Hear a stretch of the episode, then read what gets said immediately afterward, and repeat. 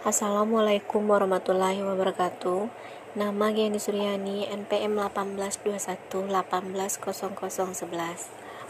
Baiklah, saya akan menjelaskan isu KPA sebut krisis ekonomi dorong perampasan tanah masyarakat.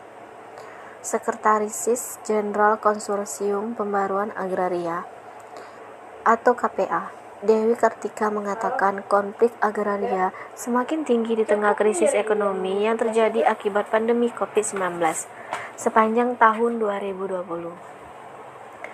Menurutnya, dalam kondisi seperti ini, pemerintah justru malah memanfaatkan peluang untuk membuka keran investasi yang ujungnya merampas tanah masyarakat. Meski di tengah resensi ekonomi rakyat, badan-badan usaha swasta dan negara tidak bisa mengendalikan dirinya. Mereka menjadikan krisis dan pembatasan gerak rakyat sebagai peluang menggusur masyarakat dari tanahnya, dari syarat-syarat keberlangsungan hidupnya, kata Dewi dalam diskusi virtual di Jakarta. Sengketa tahun 2020 surplus 138 kasus. Anomali di tengah pandemi, Dewi menyebut ekspansi bisnis dan investasi yang gencar dilakukan di tengah pandemi COVID-19. Salah satunya adalah sektor perkebunan, monokultur, dan kehutanan. Menurut dia, perampasan tanah ini menunjukkan reorganisasi ruang-ruang akumulasi kapital baru di tengah krisis. Dewi melaporkan sepanjang periode April-September 2020 terdapat 138 kasus perampasan tanah di Indonesia.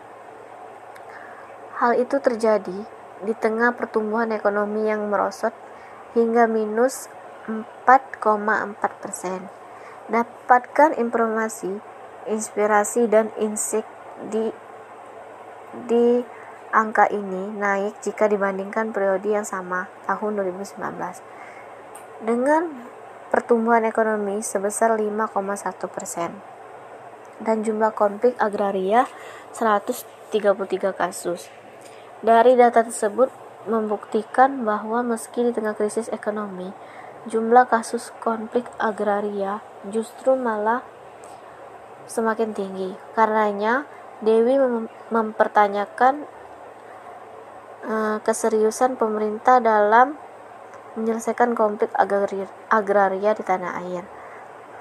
Latar belakangnya yaitu terdapat 138 kasus perampasan tanah di Indonesia.